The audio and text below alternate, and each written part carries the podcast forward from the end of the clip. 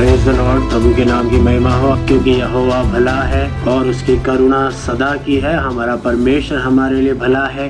और ये दिन परमेश्वर ने हमें आशीष देकर हमें दिया है। देखते हैं आज के दिन प्रभु हमें क्या वचन में से बोलना चाहता है। निर्गमन की पुस्तक, उसका बीसवा अध्याय, उसका बीसवा वचन लिखा है। मूसा ने तो लोगों से कहा, डरो मत क्योंकि परमेश्वर इसीलिए आया है कि तुम्हारी परीक्षा करे और उसका भय तुम्हारे मन में बना रहे कि तुम पाप ना करो। हालेलुया। ये वचन सिनाई पर्वत पर जब पिता परमेश्वर ने इसराइल के सामने उतर कर आते हैं और परमेश्वर आज्ञाओं को देते हैं, तब बड़ा गर्जन बिजली, नरसिंगे का शब्द वगैरह उठता है और इसराइल की प्रजा बड़ी डर जाती है कि हम कैसे परमेश्वर से बातें करें और वे लोग मूसा को आगे करते मूसा को बोलते कि तू हमारे लिए बात कर, हम परमेश्वर से बात न करेंगे। तब मूसा उन्हें ढांढस बधाने के लिए परमेश्वर की तरफ़ से इन वचनों को बोलता है और वो एक बात उसमें उठाकर बोलता है, परमेश्वर इसीलिए आया है कि तुम्हारी परीक्षा करे। दूसरा, उसका भय तुम्हारे मन में बना रहे। तीसरा, ताकि तुम पाप ना करो। मेरे मेरे प्रिय लोगों, परमेश्वर परमेश्वर हमारे पास कभी कभी उतर कर आता है, ताकि हमारे मन में हमारी परीक्षा करे, हमारी ज़िंदगी की परीक्षा करे। हमें जरा जांचे, हमें जरा परखे, हमारे दिलो दिमाग को जरा टटोल के देखे कि हम उसके सामने किस प्रकार से हैं। ऐसा नहीं है कि प्रभु हमें नहीं जानता है। प्रभु हमें बड़े अच्छे तरीके से जानता है। हमारे रग रग से हमारा परमेश्वर वाकिफ है। लेकिन कई बार परमेश्वर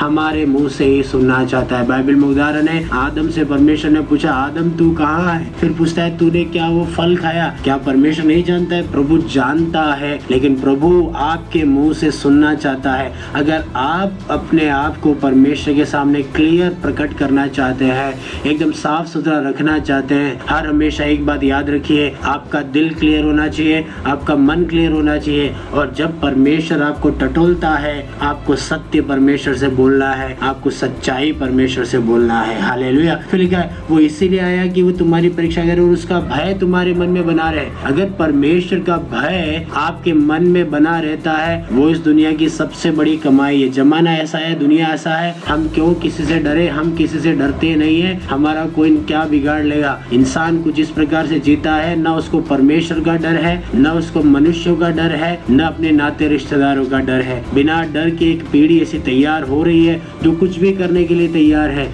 लेकिन वचन के आधार पर वचन हमें सिखाता है, आप दुनिया में किसी से डरते हो हो या न डरते हो, आपको किसी का भय हो या न हो, लेकिन आपके मन में परमेश्वर का डर होना चाहिए, क्योंकि आखिर में हमारे कर्मों का लेखा उस परमेश्वर के सामने हमें देना है, उस प्रभु के सामने हमें खड़ा होना है। जब वो न्याय करेगा, मेरे प्रिय लोगों, आपके कामों के अनुसार वो न्याय करो। और आखिर में लिखा है, ताकि तुम पाप न करो। हाले जो व्यक्ति परमेश्वर के सामने साफ़ और क्लियर है जो व्यक्ति परमेश्वर का डर मानता है, वो व्यक्ति पाप नहीं करता। लोग पूछते हैं कि पाप नहीं करे, पाप नहीं करे। ऐसा बोला जाता है, हम कैसे पाप न करें? हम इस दुनिया में रहते हैं, हम लोगों के साथ में रहते गलतियाँ हमारे से होती अपराध हमारे से होते हैं। पाप हमारे अंदर होता है, हमारे मन में, दिल में, दिमाग में खोट आता है। हम कैसे पाप न करें? मेरे प्रिय लोगों, अगर आपके मन में परमेश्वर का डर है, इंसान का तो छोड़ दो। इंसान से अगर आप नहीं भी डरते, लेकिन अगर आपके अंदर परमेश्वर का डर है